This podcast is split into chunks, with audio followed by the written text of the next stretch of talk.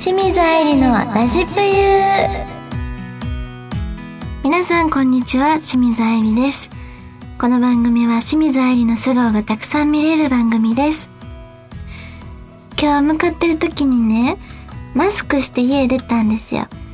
そしたら風が吹いて、うん、すっごいくしゃみが止まらなくて。で電車に乗った頃にはマスクの下びっちゃびちゃになってたんですよ。で見えてへんか染みてへんかすごいハラハラしながら来ました。このスリルたまらんな。はい。この番組では皆様からのメールやコメントを募集しています。メールの宛先はサイトの右上にあるメッセージボタンから送ってください。皆様からのお便りぜひお待ちしております。それでは清水愛理のラジプユスタートです。この番組はインブルームレコードの提供でお送りいたします。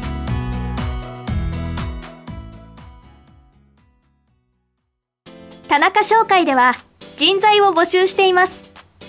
一般事務職やプログラマー SE などの専門職で私たちと一緒に働いてみませんか？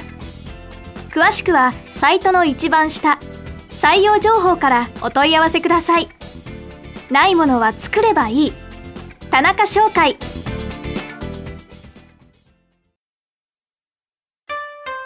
わてがあんたの悩み解決したるさかい。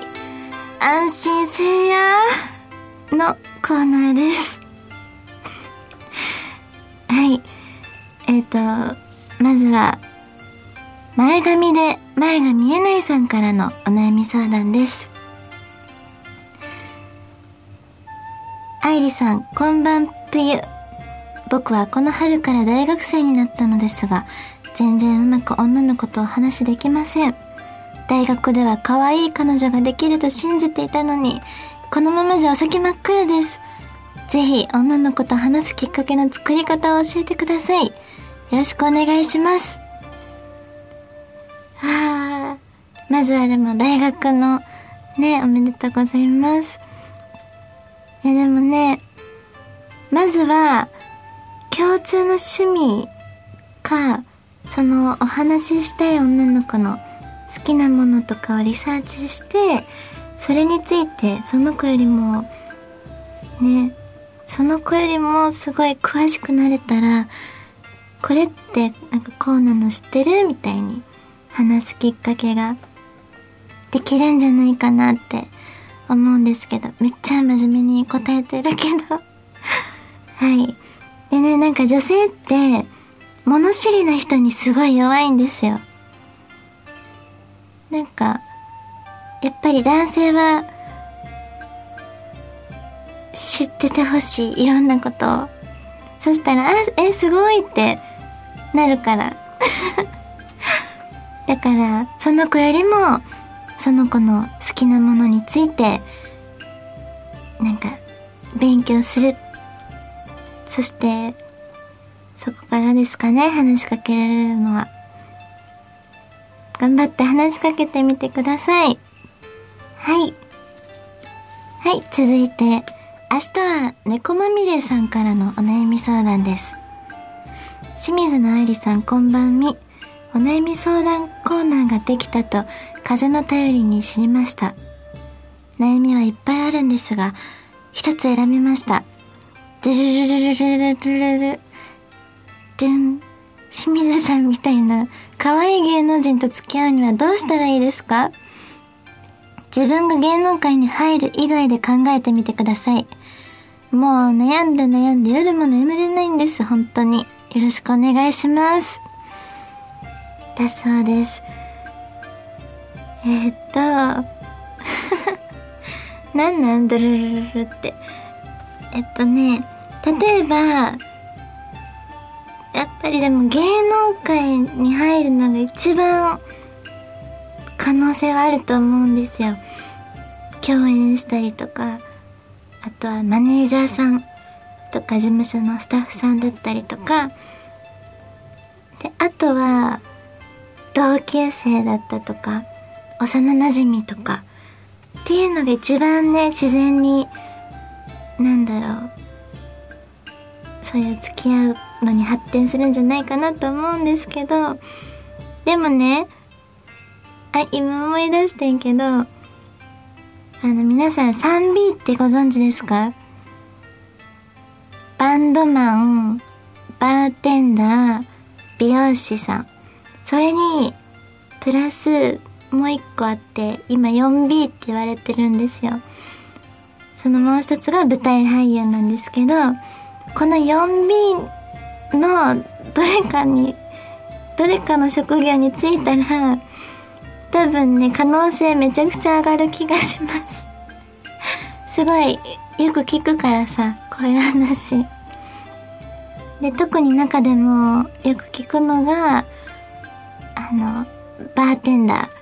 やっぱりバーとかに行く女の子多いんですよ。一人で飲むとか。ねえそこのバーテンダーだったりとかそこの例えば常連客とかだったらすごい可能性高いんじゃないですかね。女の子いっぱいいるから皆さんも その 4B 極めてなんかバーとか行ってみてはいかがですか？はい。参考になったかな？あ最後に毎日ヨーグルトさんからのお悩み相談です。先日母親と喧嘩してしまいました。思い返せば僕が悪かったのですがなかなか謝りづらいです。どうしたらいいと思いますか？うーんすごいわかります。でも自分が悪いと思ってるなら素直に謝らんとあかんと思います。でこんなこと言うのもねあれなんですけどいつかごめんなさいと言えなくなってしまう時が来ると思うんですよ。その時にあの時謝ってたらよかったなってあの時ありがとうって言ってたらよかったなって絶対後悔すると思うのでなので今を大事にお母さんをね大事にしてほしいです。いなくなってしまったらもう言いたいこと言えないから私もそれここ何年か前に気づいてあお腹鳴っちゃった。ごめんね大事な話。そうなんか謝らん謝ったりとかありがとうっていうのってすごい恥ずかしかったりしてんけど素直に言わないといつか言えなくなってしまうんだろうなと思うと言えるようになると思います。以上わてがあんたの悩み解決したらさかい安心せいやのコーナーでした。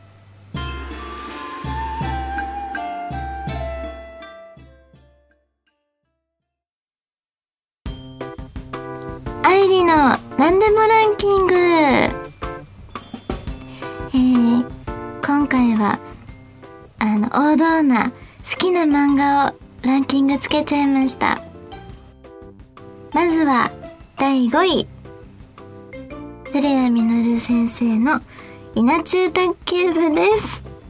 これを知ってる方多いんじゃないですかね。私なぜか小学校の時にですよ。小学校の時にお家にあったの。で何この漫画と思って見ていったらすごいハマったんですけどなんとお姉ちゃんが持ってた漫画です。変変なちょっとあれやけど変な漫画いっぱい持っててんなお姉ちゃん。はい続いて第4位。古谷実先生の「ヒメアノール」です。これもまたね古谷実先生なんですけどヒメアノールこれもねすっごい闇の深い私が好きなお話です。映画化もされたんですよ。2年前ぐらいに。森田剛さんがやってたんですけどすごかったです。ぜひ見てほしいです。はい続いて第3位。岩脇仁先生の寄生獣です。これもねこれもやったかな。家にあって。これはお母さんが呼んでたんかな確か。お姉ちゃんかどっちかだな右かわいいよね。はい。いい感じにグロさもあってすごい感動した。でなんかねこの今まで言った3第3 3位4位5位のそのね漫画の絵がめちゃくちゃ好きなの。あの何とも言えないリアルな絵がね大好きでそれもありますね理由に。そして第4間違えた。第2位伊佐山はじめ先生の「進撃の巨人」です。これはすごかったですよね。もう夢中になって読んでた。はい。これもまた絵が好き。うん。だって私スタンプ LINE のスタンプってあるじゃないですか。私めったにスタンプ買わへんねんけど「進撃の巨人」スタンプ買っちゃったもん。はい。そして第1位浦沢直樹先生の「モンスター」です。これは私アニメから入ったんですけどドクター天馬のお話。これもね殺人鬼のお話でなんかこういうのがやっぱり好きみたいです。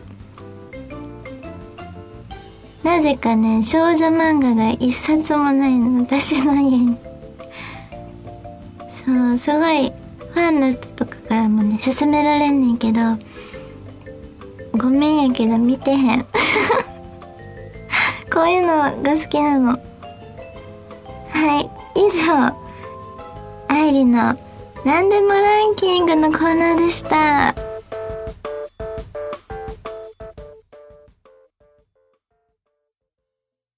田中商会では人材を募集してるのだ。一般事務職やプログラマー SE などの専門職で私たちと一緒に働いてみませんか？詳しくはサイトの一番下。採用情報から見ることができるのだ。ないものは作ればいい。田中商会。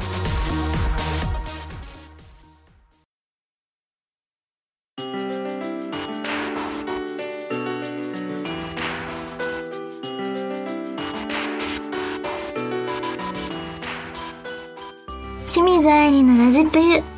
そろそろエンディングのお時間です。この番組は皆様からのメールやコメントを募集しています。メールの宛先はサイトの右上にあるメッセージボタンから送ってください。皆様からのお便りぜひお待ちしております。そして告知なんですけど角川さんからファースト写真集「プユ」が発売中です。そしてツイッターやインスタそしてアメブロも更新してるので皆様ぜひチェックしていてください。そしてこれを聞いた人はもう一度清水愛のラジペイを聞いてください。それでは清水愛理のラジペイこれにて終了です。ここまでのお相手は先日スーラータンメンが食べたいとツイートしたら何人かの人がジョナサンのスーランタンメンがいいよって言ってくれたのですぐジョナサンに食べに行った素直な清水愛理がお送りいたしましたこの番組はインブルームレコードの提供でお送りいたしました。